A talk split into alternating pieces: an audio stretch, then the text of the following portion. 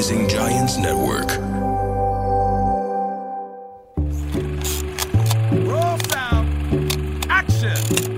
وصلنا لختام سلسلة أفلام ستغير نظرتك للحب. والمرتبة الأولى هي مش من نصيب فيلم واحد ولكن تريلوجي مؤلف من ثلاث أفلام. تحكي قصة ثنائي. التقوا وافترقوا ورجعوا التقوا. وبكل لقاء كانت علاقتهم تاخد مجرى مختلف. فيلم عن النظرة الأولى والحب اللي بنشعر فيه تجاه شخص ممكن ما نكون بنعرفه مزبوط. لكن هالإحساس ممكن وحقيقي. اليوم رح نحكي عن The Before Trilogy. السلسلة مؤلفة من ثلاث أفلام. Before Sunrise, Before Sunset و Before Midnight. بدأت عام 1995 والجزء الثاني كان عام 2004 أما الجزء الثالث فكان عام 2013 يعني في تسع سنوات بين كل جزء والثاني. ليه؟ لأنه نحن عم نلتقي بالأبطال بمراحل مختلفة من قصة حبهم وهالشي بحد ذاته بيكون عنا تصور كامل إلى حد ما عن علاقتهم بأيامها الحلوة وبتحدياتها بفتراتها المظلمة والمضيئة بكل ما فيها وهالشي نادر لا بل مستحيل بفيلم واحد إنه يقدر يورجينا إياه لهيك كانت الثلاثية ضرورية لتحكي القصة كاملة. ولهيك أجمل عنوان لإلها هو الحب عبر الزمن. الثلاثية هي من كتابة وإخراج ريتشارد لينكليتر اللي قرر يتبنى هالمشروع لأنه كان عنده فضول يستكشف العلاقات ويجاوب عن سؤال محوري.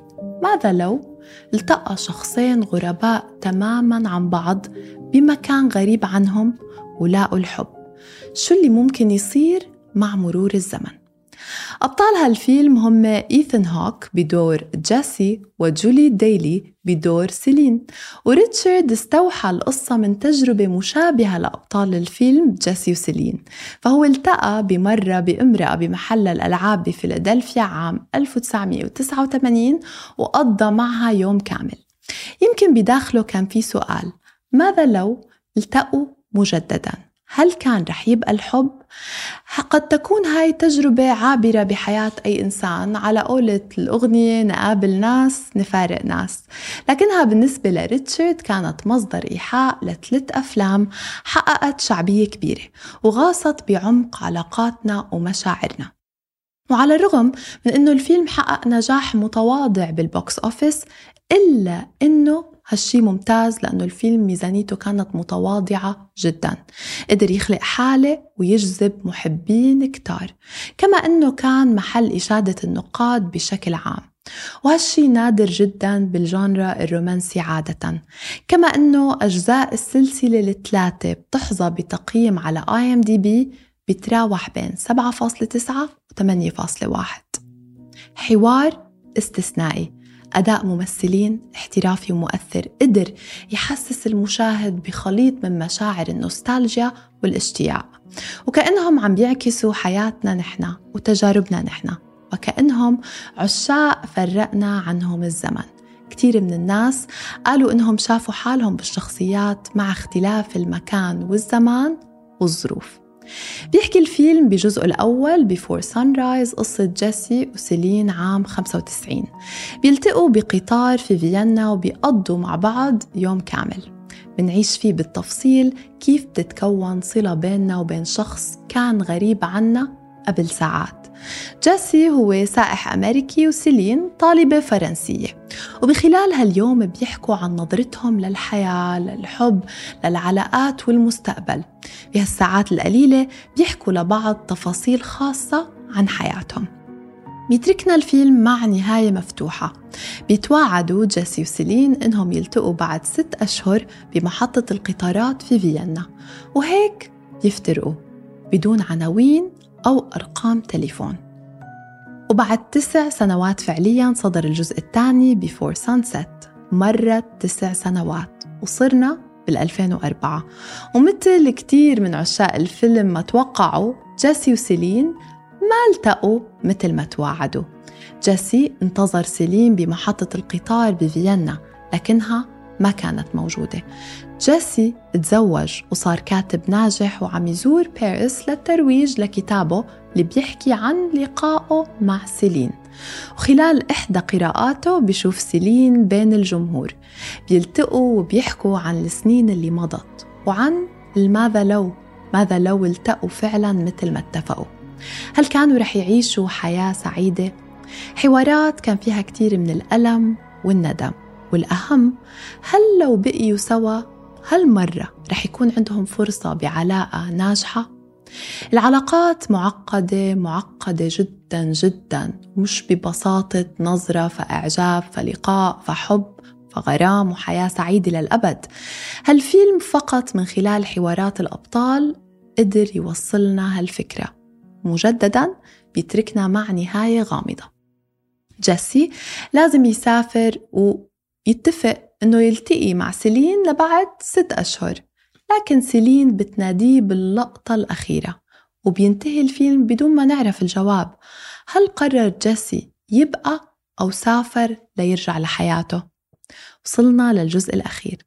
تسع سنوات مروا. صرنا بال 2013 جيسي وسيلين صاروا بالأربعين من عمرهم وهم بإجازة سوا باليونان وصار عندهم توأم بنات.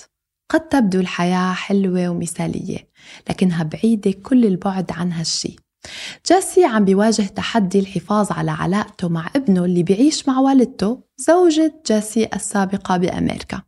وسيلين بتحصل على عرض وظيفة مغري في باريس بعيدا عن مكان إقامتها مع جيسي والبنات في اليونان. كل هالمخاطر بتهدد بإنهاء العلاقة.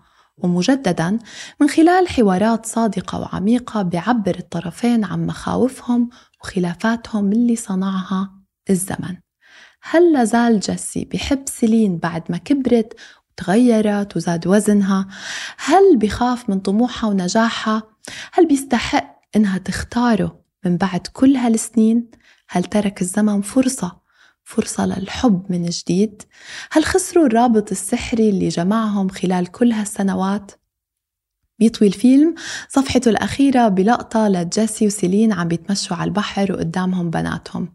نهاية فيها أمل وتفاؤل.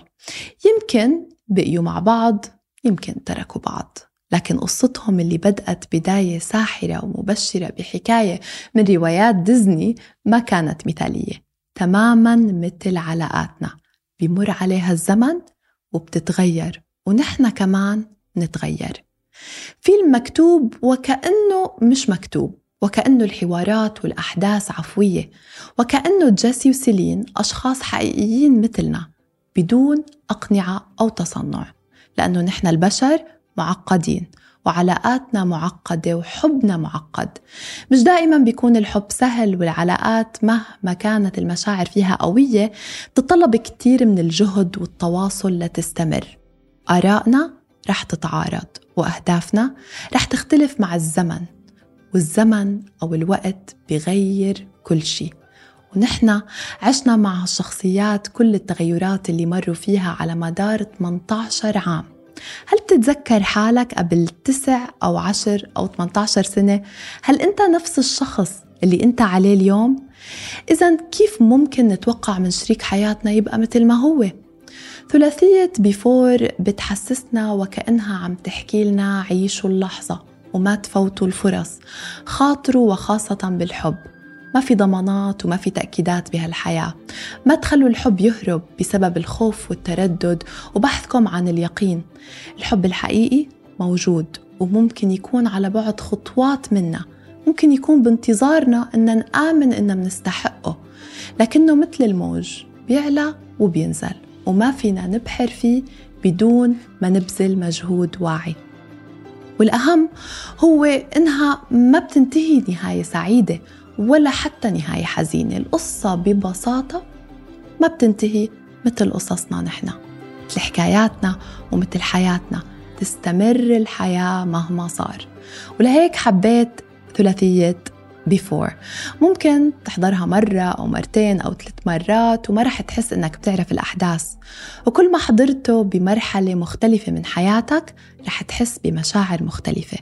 هو فيلم فعلا بغير نظرتك للحب والعلاقات. بأكد إنه الحب موجود لكنه مش مثالي. تبقوا بخير وبشوفكم بالحلقة الجاي من أحاديث تشبهنا.